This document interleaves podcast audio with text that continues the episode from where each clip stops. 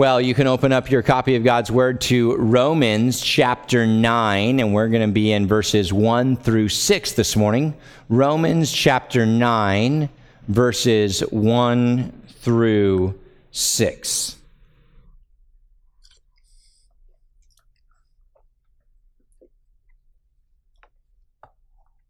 God's Word says in Romans 9, I am speaking the truth in Christ. I am not lying. My conscience bears me witness in the Holy Spirit that I have great sorrow and unceasing anguish in my heart. For I could wish that I myself were accursed and cut off from Christ for the sake of my brothers, my kinsmen according to the flesh they are Israelites, and to them belong the adoption, the glory, the covenants, the giving of the law, the worship, and the promises. To them belong the patriarchs, and from their race, according to the flesh, is the Christ, who is God over all, blessed forever. Amen. But it is not as though the word of God has failed, for not all who are descended from Israel belong to Israel. And thus ends this reading of God's holy, inspired, and inerrant word. Well, one of the most loving things you can do for others can also be one of the most offensive things for people to hear. Paul calls the gospel in 1 Corinthians chapter 1 foolish and offensive. And for the unbeliever, that's indeed what the gospel message is foolish and offensive. Isaiah 8 and several other places in the Old Testament prophesies that the coming Messiah will be a stumbling block, a rock of offense. And you see, sharing the gospel is assuredly the greatest expression of love for those who do not belong to Christ. In spite of the stumbling and the rock of offense, in spite of the world's view of the gospel as foolish and offensive, it is the greatest expression of love that we can have for what you do with Jesus. What you do with the gospel doesn't simply affect this life, but affects eternity. And so to genuinely love someone who doesn't know Jesus and let them march merrily, blissfully ignorant to hell is not love. So why do we then not share the gospel with people as much as maybe we should? It's often because we love ourselves more, or maybe our reputation more with the world, or maybe we love our comfort of not being in the crosshairs of fire. To love, to love others, to love unbelievers, is to be vulnerable, open even to rejection. C.S. Lewis, in his book, The Four Loves, wrote powerfully about the perils of genuine sacrificial Christian love. This is a famous quote, and you may have heard it before, but I think it is very helpful for us in this context. C.S. Lewis writes To love at all is to be vulnerable. Love anything, and your heart will be wrung and possibly broken. If you want to make sure of keeping it intact, you must give it to no one, not even an animal. Wrap it carefully around with hobbies and little luxuries. Avoid all entanglements. Lock it up safe in the casket or coffin of your selfishness. But in that casket, safe, dark, motionless, airless, your love will change. It will not be broken it will become unbreakable, impenetrable, and irredeemable. See, to truly love is to be vulnerable. See, vulnerable, sacrificial, genuine love opens you up to pain, heartbreak, and rejection. Especially, especially when you do the most loving thing in the world share the glories of the gospel. So we ask ourselves, how can we stay motivated to share the gospel when it opens us up to possible pain? How are we convinced that we need to love the praise that comes from God more than the praise that comes from men? Perhaps we should think of it like this Is it worse for someone to possibly get angry with us or to be damned to eternal hell? Or to put it in opposite terms, is it better for someone to be superficially happy with you or to be reconciled to the Creator and have eternal life?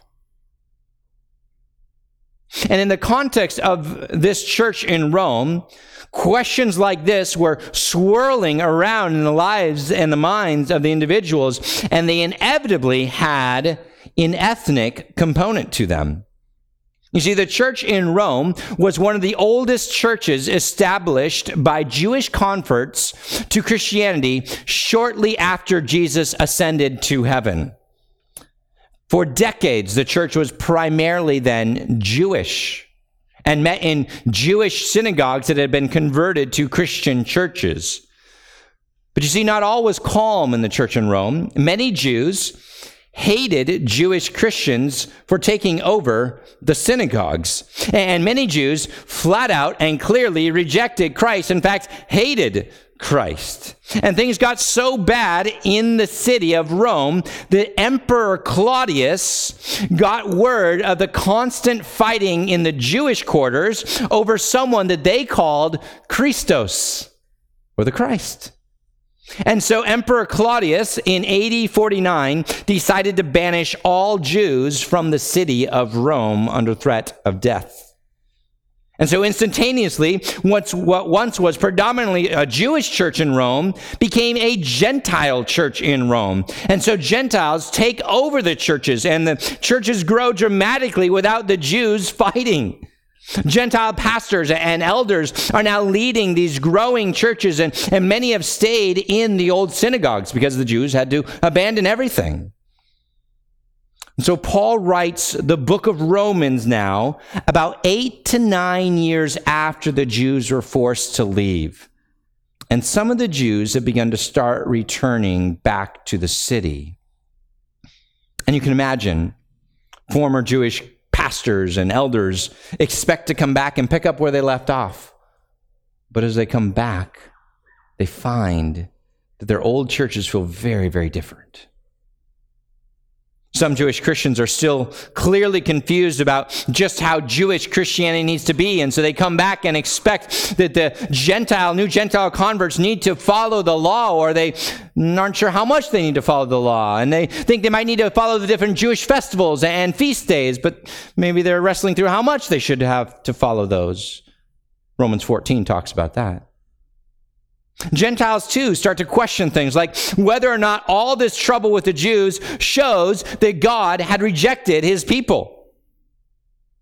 And then along comes Paul, a Jew, who primarily ministers to Gentiles. And he writes this letter primarily, essentially, to ask for help on his way to minister to more Gentiles in Spain. Romans 15 24 tells us this is Paul's plan. He, he wrote these things as a, as a missionary support letter. That's what the book of Romans is. He's headed on his way to Spain to, men, uh, to, to minister to Gentiles. And so the question has to be on the minds of all these Christians does Paul even care about Jews? Does Paul even care about his people?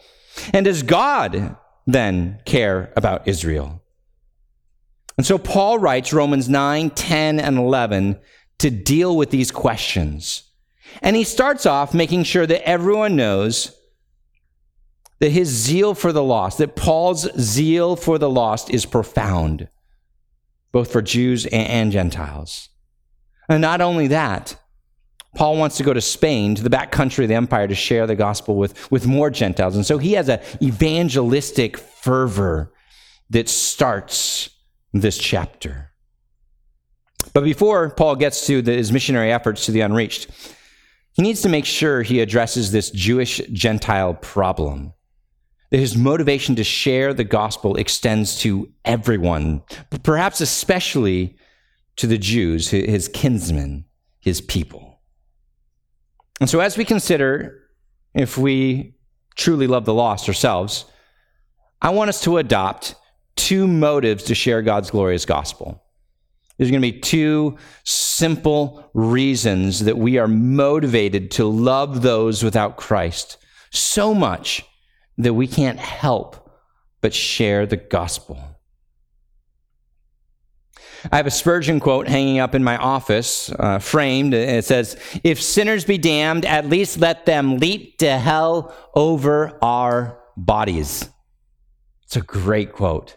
I remember in college, I put that quote up on my wall. I typed it up and just put it up in some, you know, weird font. And, and there it was, posted on my wall. Every morning I'd look up and I'd see, if sinners are going to be damned, at least let them leap to hell over our bodies.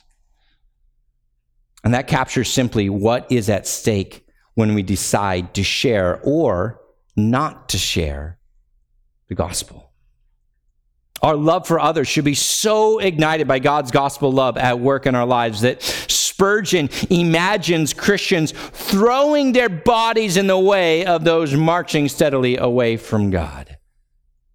So if sinners be damned, at least let them leap to hell over our bodies. And that's really Paul's heart here in verses 1 through 3, where we see our first motive to share God's glorious gospel. Number one is our great sorrow is men heading for hell. You see, our great sorrow should be that men are heading for hell. How many of you guys remember the Far Side cartoons? Right? I, I grew up watching, looking, and not watching, was, I grew up looking at those and reading those every week when we got to the, the funnies in the newspaper. And there are a lot of jokes in there about heaven and hell. Uh, some of their favorite ones was uh, the, the hell joke where the maestro is led into his room by the devil only to see it is filled with prepubescent banjo players. No one wants to spend eternity with prepubescent banjo players. Another one imagines everyone is given an accordion in hell rather than a harp, because who wants to listen to that forever? But I, I, think there's something problematic when we see and read these cartoons, because hell, hell is not a joke. Hell is not a laugh line. Nor is hell Satan's domain where he gets to torture people Bible tells us clearly Satan is roaring like a lion, roaming this earth, 1 Peter 5. See, hell is actually full of God's presence, his wrathful presence. Hell is where pure, just, holy wrath for sin is met out for eternity on all who have not trusted in Christ as a sacrifice for sins. Hell is no joking matter with banjo players or stage makeup with red faced creatures. In fact, hell and God's wrath is essentially where Paul begins Romans. It's essential, really, to understanding the gospel, understanding what we've been saved from. So go back to the beginning of Romans real quick. Romans chapter 1, verse 18. We see very early on Paul mentioning the wrath of God. he says, Romans 1:18, "For the wrath of God is revealed from heaven against all the ungodliness and unrighteousness of men, who by their unrighteousness suppress the truth." And he goes on to say, what can be known about God should be plain to them. But men are in the habit of suppressing the truth about God because they love their unrighteousness. And so God says very clearly, and Paul tells us very clearly, wrath of God is coming for those who do not trust and follow Christ. It is coming for all those who live in unrighteousness. And then he goes on and he talks about Jews in particular in Romans chapter 2. And he says, Romans chapter 2, things like this, verse 5. But because of your hard and impenitent heart, you are storing up wrath for yourself on the day of wrath, which when God brings righteous judgment, and it will be revealed. And then he goes on, uh, Romans 2, 8 and 9. But for those who are self seeking and do not obey the truth, but obey unrighteousness, there will be wrath and fury. There will be tribulation and distress for every human being who does evil, the Jew first and also the Greek.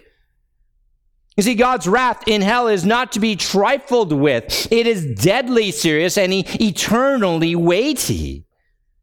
It's this horrendous view of hell that moves Paul to what we are going to see in, ver- in chapter 9, verse 2 a literal, unceasing anguish of his soul. So go back to uh, Romans 9, verse 2. When you understand hell, you understand how Paul writes verse 2. He says, Oh, that I have great sorrow and unceasing anguish in my heart. And why does he have this anguish and sorrow? He says, verse 3 For I could wish that I myself were accursed and cut off from Christ for the sake of my brothers, my kinsmen according to the flesh. I'm talking about these Israelites. He says he wished he could take their place. See, Paul's great sorrow is over the fact that many Jews will be condemned and accursed because they've rejected Christ. He goes into greater detail on this topic later in Romans 9 31.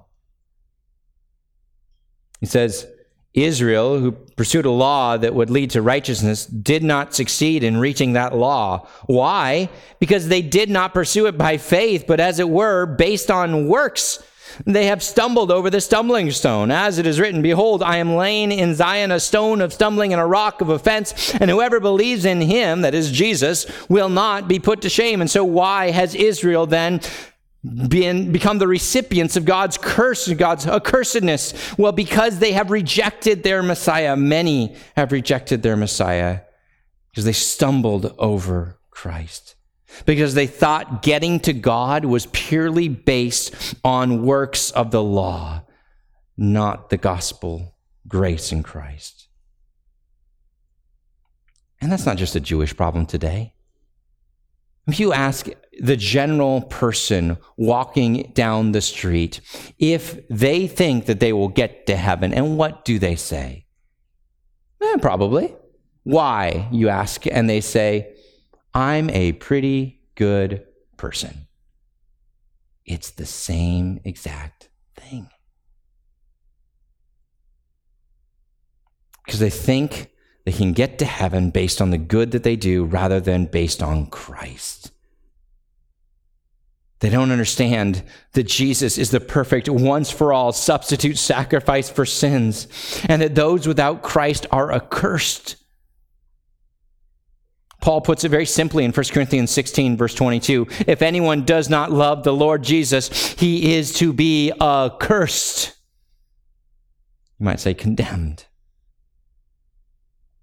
Now go back to how Paul describes his anguish in verse 2.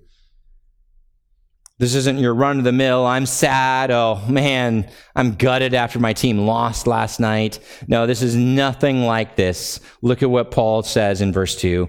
I have a great sorrow he says, I had this great sorrow, downcast in every way. Sometimes this phrase of a great sorrow is accompanied by a wish that God would just take our lives. This is the intensity of the sorrow that Paul feels. He wishes as if it were that he, he were dead. It's how sad he is. And then what else does he say? I have unceasing anguish in my heart this anguish could be mental anxiety or, or physical pain that you might feel. Anguish is what a parent feels when their children are dying or are lost to the world. Anguish is what those feel who are burned with fire. It never seems to stop. And yet, this anguish isn't cooled after a few months of healing. It is incessant, it is unceasing anguish in Paul's heart. Why? Because people do not know Christ and are going to hell. Is this how you feel when your family member doesn't know Christ? Is this how you feel when your neighbor doesn't follow Jesus? Is there a great sorrow and unceasing anguish in your heart? Or are you just happy that you have some stable friendships?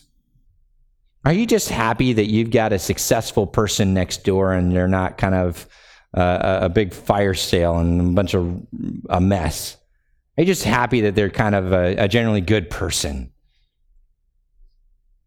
Look, Paul's sorrow, his anguish is literally always there, unending, he says, for his brothers, for his kinsmen who don't know Jesus. And to picture his sorrow, Paul uses hyperbole. He wishes for what is impossible. If it could help convict, help transform the hearts of his family, he would be accursed in their place. That's what he says in verse 3, right? Look at the text. For I could wish if it were even possible, you might translate that. For I could wish if it were even possible. Of course, it isn't. For the sake of my brothers, my kinsmen according to the flesh that I were accursed and cut off for Christ. Paul's anguish is so great, he'd be willing to take their place in hell under God's eternal curse if it meant that some would come to know Jesus. It's kind of like Moses after the golden calf incident in Exodus chapter 32. You remember that? God tells Moses as he goes down with the Ten Commandments that the people have abhorred and committed adultery, as it were, and worshiped this golden calf. And what does Moses do? Moses pleads with God to blot out his own name out of the book of life in place of Israel, to save them from God's wrath. So Paul borrows this same idea show just how seriously his heart breaks for his fellow Israelites. Verse 3 For I could wish that I myself were accursed and cut off from Christ for the sake of my brothers, my kinsmen, according to the flesh. And why was it so important for Paul to clarify that his heart breaks for unbelievers, especially unbelieving Jews? You see, Paul has said things, although true, might sound a bit anti-Jewish. Like Romans 2:24, he says the name of God is being blasphemed among the Gentiles because of you. And Romans 3:9 he said, "Are we Jews any better off? Not at all." And so Paul introduces his anguish for his brothers, confirming before God that he is speaking truth. Romans 9, verse 1, he, he introduces this, this sorrow with these things. I am speaking the truth in Christ. I am not lying. My conscience bears me witness in the Holy Spirit.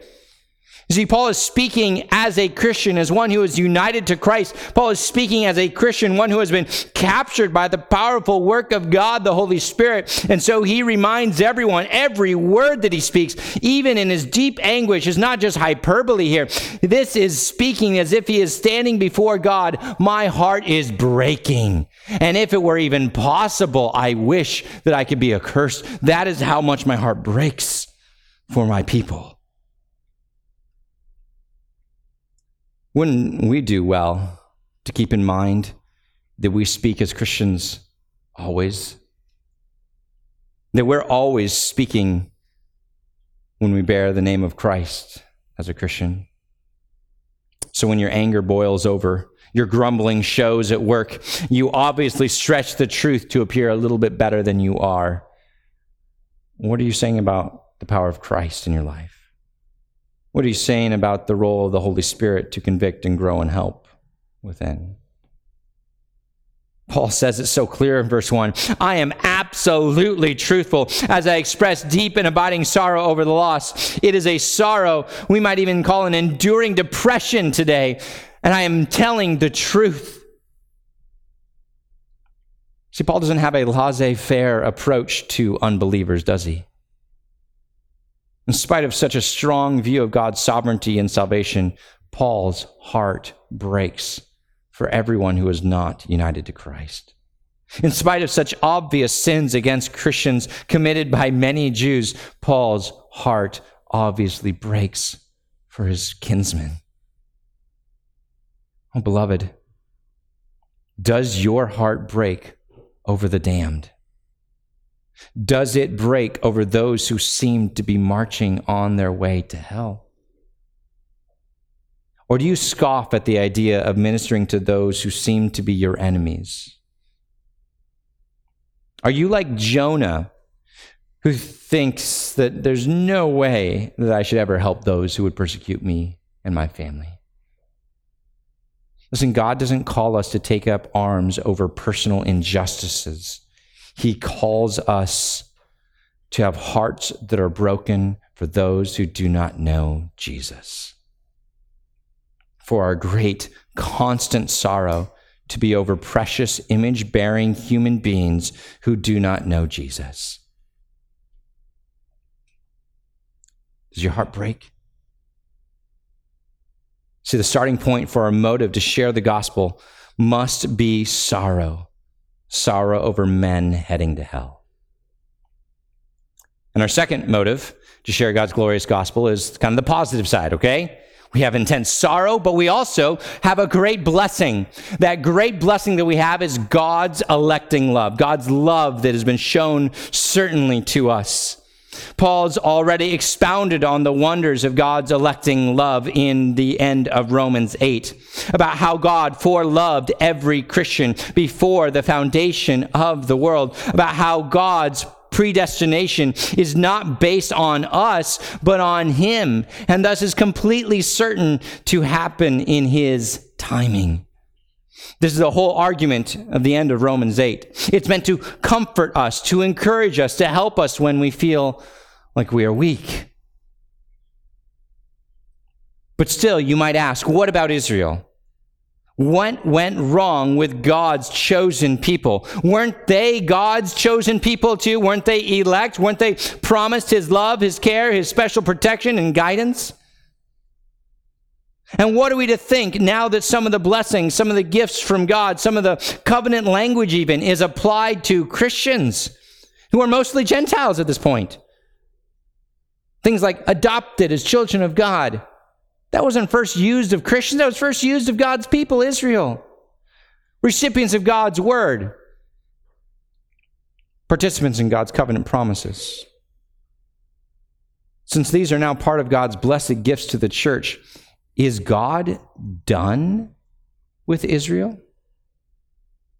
If so, then how can God be faithful to his promises?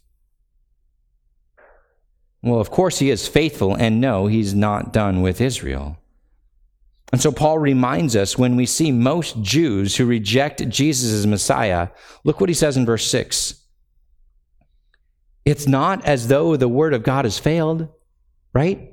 It's not as though God's choosing power has failed, for not all who are descended from Israel belong to Israel. Just because you are ethnically Jewish doesn't mean you belong to God. And to make his point, we'll peek ahead into Romans chapter 9 and see even within the immediate descendants of Abraham, not all of them were chosen by God in order that it would be clear that salvation has always been based not on whether we do enough good, not even based on our choosing God, but based on God's electing love for his own. Look at Romans 9, verse 11. Speaking of Jacob and Esau, he says, though they were not yet born and had done nothing either good or bad, in order that God's purpose of election, his purpose of choosing, might continue, not because of works, but because of him who calls, that is God, she was told, the older will serve the younger. As it is written, Jacob I loved, but Esau I hated. And this is exactly what he says of all Christians too. We are sovereignly chosen by God before the foundation of the world to be a part of his eternal family. He foreloved us. He predestined us. He elected us or, or chose us and then made sure that we were saved in his time, calling us through the power of the gospel in Christ. So even as Paul anticipates the doubters, those who doubt his love for Jews, he also anticipates the doubters who might think perhaps Perhaps our salvation isn't as sure as we thought it would. Perhaps someone or something could separate us from the love of God. And they say, you know, isn't that what happened with the Jews who reject Jesus? And so as Roman, Romans 9 begins to blossom, he not only tells us of his great sorrow over the damned, but he continues to show us that God's electing love has always been at work in the Jews. God's sovereignty has always been effectual in Israel's past, present, and future.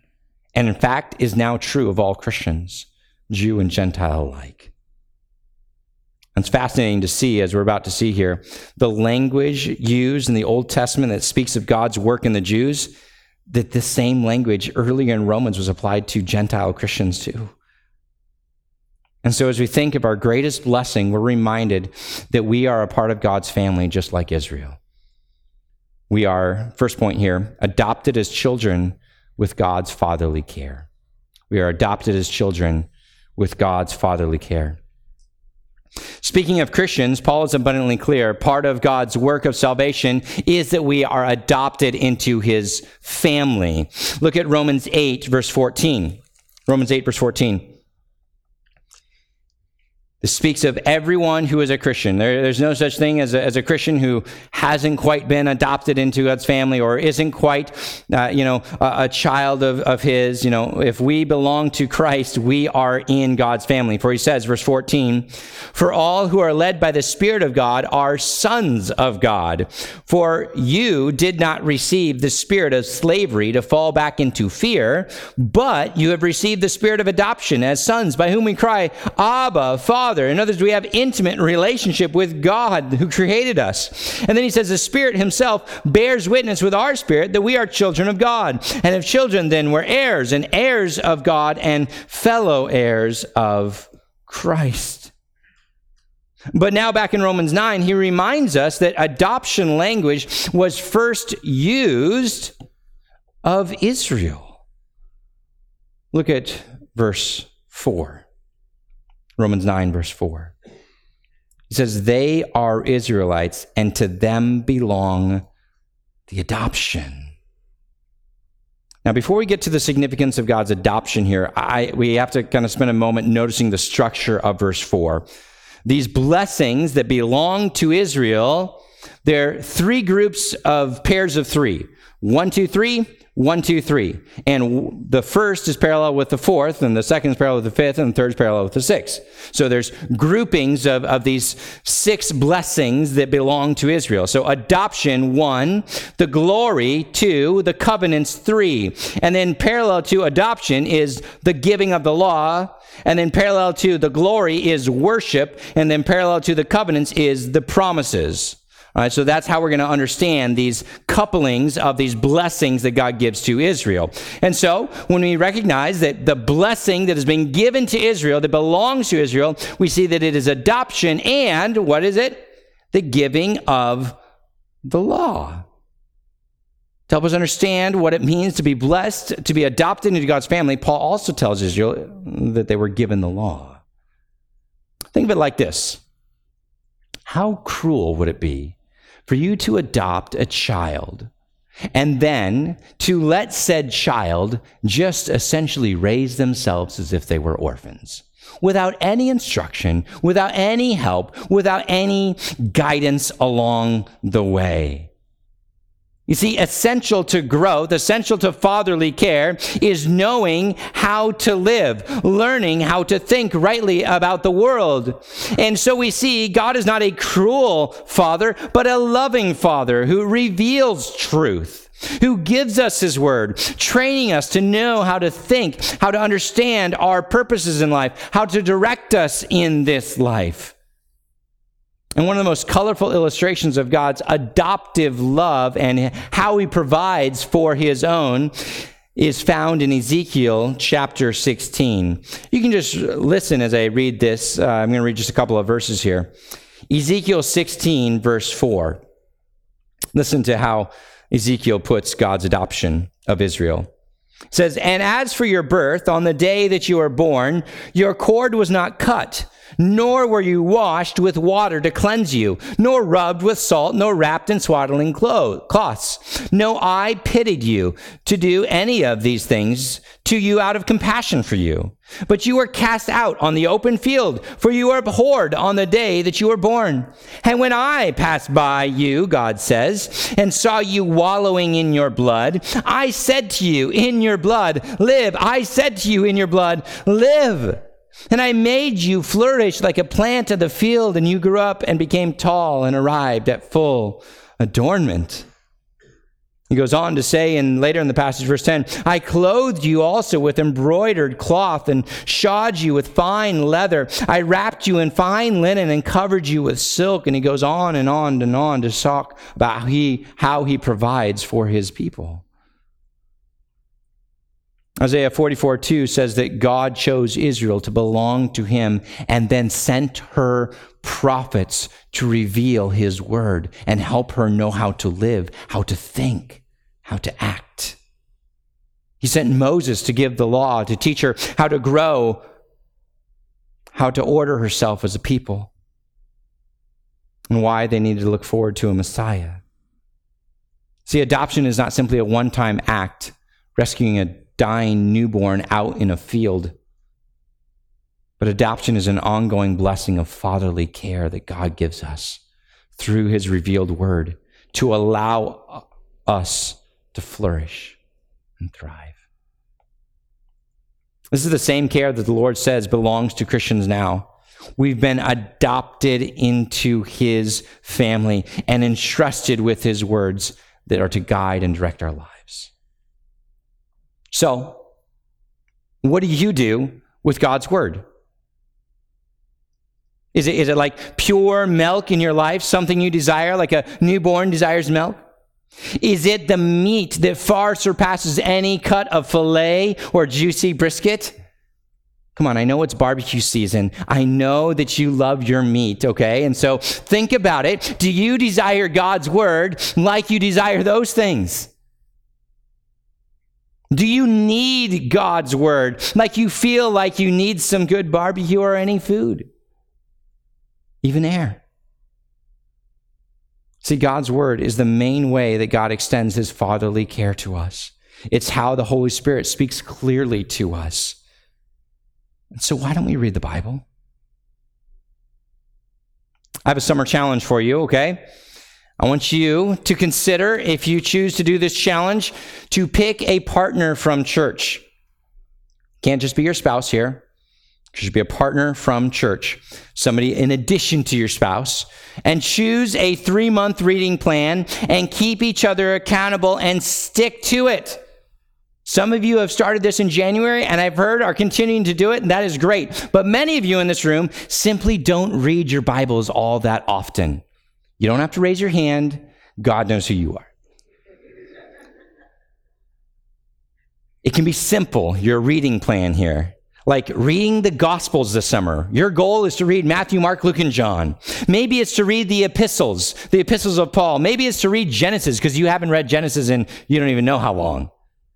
Or it can be a little bit more involved and intense, like reading the entirety of the New Testament.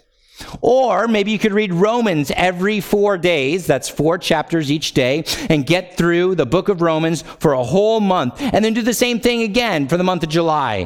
Whatever you decide to do, the possibilities are endless and the choice is yours. But my challenge to you is grab a partner and keep tabs on a reading plan.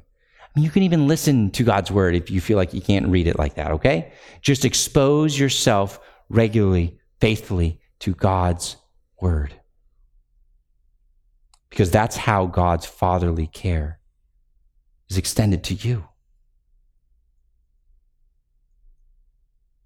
It's how you're able to listen to his fatherly advice by immersing yourself in his words. Well, another blessing of God's electing love is number two, we are able to worship in glory. Point number two here, we are able to worship in glory. So God uniquely dwelt among the Israelites. His visible presence was a pillar of fire by night and a cloud by day. And he gave very specific instructions on how to worship him.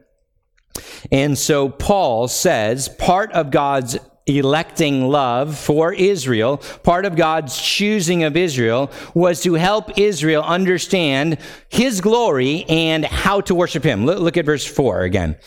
They are Israelites, and to them belong the second one, the glory, and then the fifth one, the worship.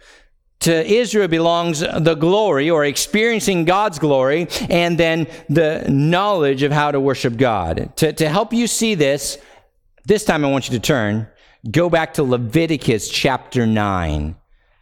Genesis, Exodus, Leviticus. Grab your few Bible if you don't have one. Genesis, Exodus, Leviticus. It's the third book in the beginning of the Old Testament. Maybe your pages are stuck together in that part of your Bible, and that's okay. We're going to get into Leviticus chapter 9 because I want you to see just a snapshot of the glory and worship that is on display for Israel. Leviticus 9 tells us the details of Moses and Aaron offering a sin offering, a peace offering, and a burnt offering. There's three offerings, and we're going to look at them in, in, detail in a little bit.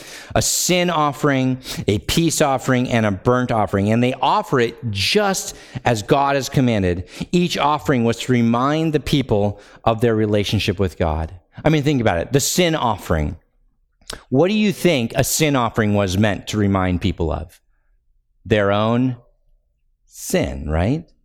In fact, the sin offering would have been offered every single morning to remind the people of Israel that they had sinned the day before and they needed a sacrifice for sins. And then you had the peace offering. That peace offering was to be to remind the Israelites that they desperately needed peace with God and that in their own sinful natural state they were not just neutral before God, no they were at war with God. And so an offering was to remind them that they needed peace with God. And then we understand there's a burnt offering. A burnt offering is where the portion of, a portion of the offering is totally consumed by fire to remind the Israelites that a well a, a expensive animal, the first fruits of their herd, the first fruits of their um, uh, uh, their crops even were to be given to God and burned up on the altar to reflect that everything they have goes to God to reflect the response of a wholehearted commitment to follow God. And so Aaron offers these three offerings in front of the tabernacle as thousands of people watch with rapt attention. And we kind of pick up the scene at the end of these offerings. Look at Leviticus 9, verse 22. Then Aaron lifted up his hands towards the people and he blessed them and he came down from offering the sin offering and the burnt offering and the peace offerings.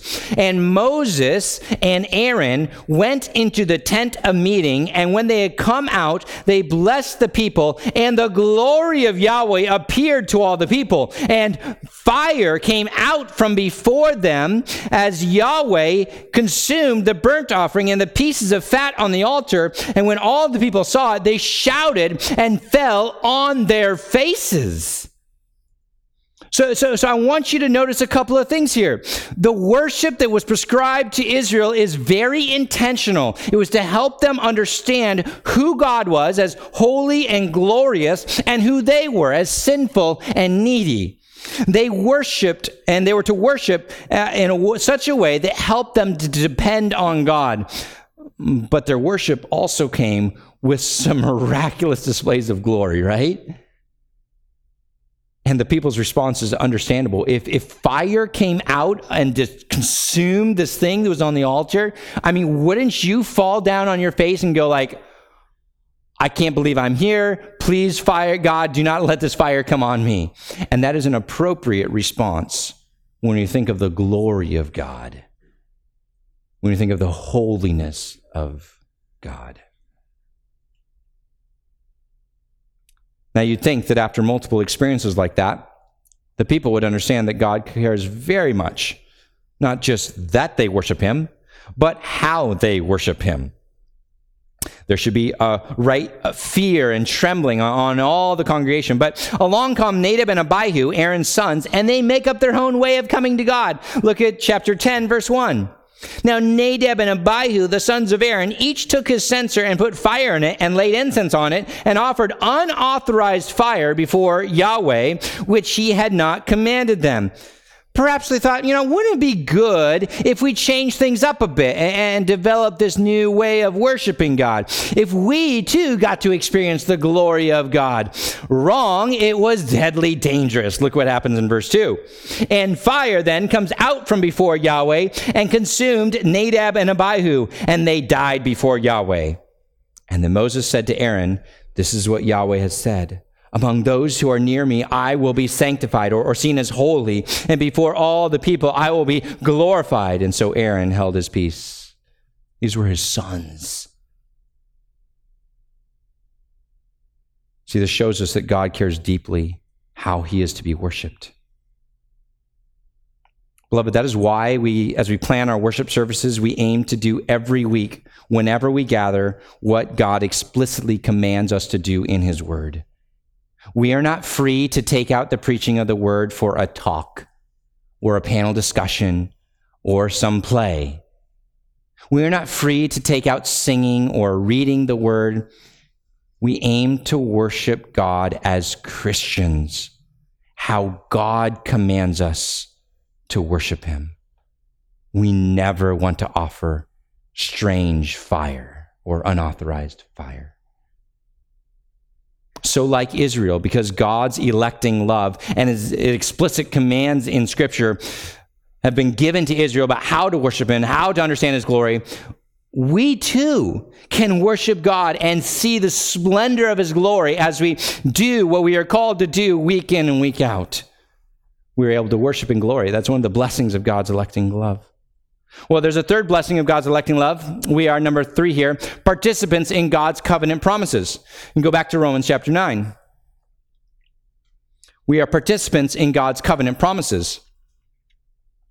Paul gives a third pair of God's blessings to Israel that the church also has now experienced. He says, the thirdly in verse 4, and they are Israelites, and to them belong the covenants and than the last one, the promises. Covenants is a much more specific technical promise. Promises is intentionally broad. It, to include anything that God promises to Israel in His Word the general idea of promise and fulfillment language is, is, very much around for the church too. Jesus promised to send his son, and he did. And Jesus himself promises to send the Holy Spirit to us, and he did. Jesus promised to rise from the dead, and he did. He promised to build his church on the back of Peter's confession that he is the Messiah, and guess what he did? He continues to build the church on the confession that Jesus is the Christ.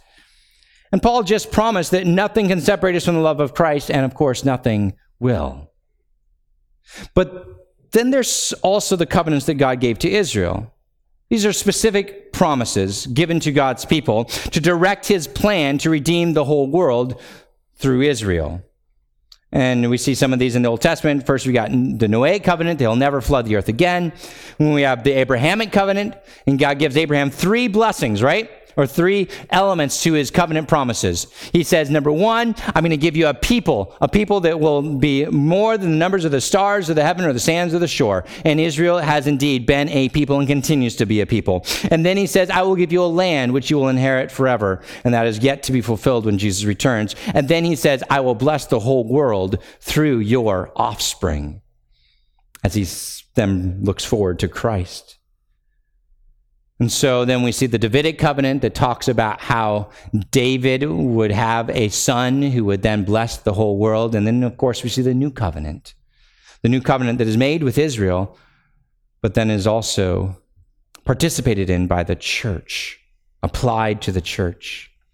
We're not going to look there, but Ezekiel 36 and Jeremiah 31 are the main two places that this covenant language is used uh, in the new covenant.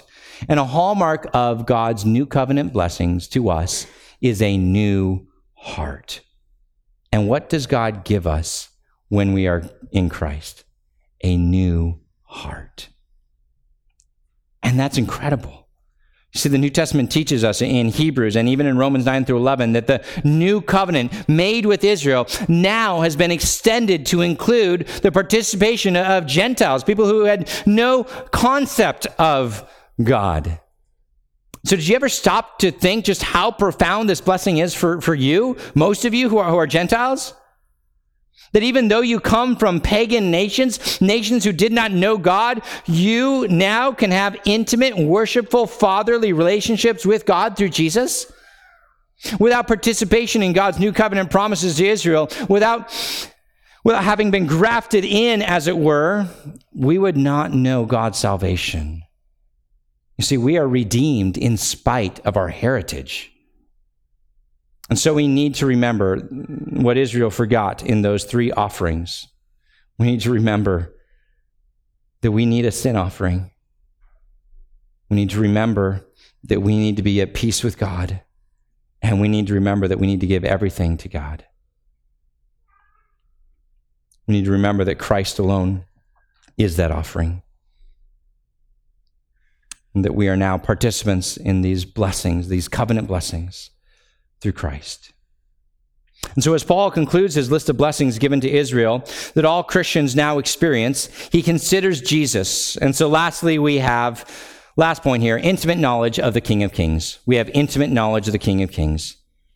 Think about the glorious mystery that a Jewish man who lived 2,000 years ago is our precious Lord and Savior. The one that we pray to, the one that we talk to daily, the one who grants us intimate access to the throne room of heaven, so our prayers do not ascend, as it were, to a brass sky. Jesus is King of kings and Lord of lords, God, very God. And guess what? We know him intimately. But first, he came as the Jewish Messiah to the Jews. Look at verse 5. He says, To them belong the patriarchs. Think of Abraham, who was told that his son would one day be the conduit through which God would bless the whole world. It's the patriarchs who are in the lineage of Jesus. And so he says, To them belong the patriarchs, and from their race, the Jewish people, according to the flesh, is the Christ. The Christ, of course, is not Jesus' last name. It is the Messiah. It is the promised one, the coming King of Kings. And Jesus, through Mary, physically, according to the flesh, descended from David and Abraham. He is very much a Jew, fulfilling Jewish prophecies. But he was not simply a man. Jesus, of course, is God. And so we see at the end of verse 5 to the Jews belong the patriarchs, and from their race, according to the flesh, is the Christ, who is God over all, blessed forever. Amen. And so we see Jesus clearly as God who took on flesh. He is our single greatest blessing, and we are literally tethered to Him, one with Him. And that intimacy is what we're about to celebrate, even as we take the Lord's Supper. As we close, let's keep our heads wrapped on the theme of the text. Paul has given us two motivations to share the gospel, right? Our great sorrow over men and women who are heading to hell without Christ, and our great blessing of God's electing love, his glorious and sure salvation that comes through knowing Christ. And that motivated Paul to write what he does in Romans 10:1. Brothers, my heart's desire and prayer to God for them, the Jews, is that they may be saved. And so we should be simultaneously rejoicing and weeping. Rejoicing over salvation and weeping over those who are going to hell. And reminded then that we have a great message that the world needs to hear. As Paul speaks of his own motivation to share the gospel to the Corinthians, he says, We are sorrowful, yet always rejoicing. This dual motivation, a broken heart for the lost, overflowing with God's gospel grace, motivates, to, motivates us to share the gospel. The gospel that we sung about this morning and, and we'll sing about in just a few minutes. Our response is, uh, to this gospel is perfectly captured in the song that we're go, about to sing. Come, thou fount of every blessing, Tune my heart to sing thy grace. Streams of mercy are never ceasing. Call for songs of loudest praise. Teach me some melodious sonnet sung by flaming tongues above. Praise his name. I'm fixed upon it. Name of God's redeeming love. This should mark the Christian's heart, desiring to worship God with all that we are, because his blessings are indeed profound. Stay motivated, my friends. Keep gospel ministry urgent. And as you challenge each other to read the Bible this summer, spend time praying for the people in your life that you aim to have gospel conversations with before the summer's end. May that be your goal too. Let's pray. Heavenly Father, we thank you so much for this chance to study your word and to be reminded of Paul's gospel motivation, his heart's desire to share the gospel with his fellow Jewish uh, people and Gentiles as he goes to Spain or desires to go to Spain.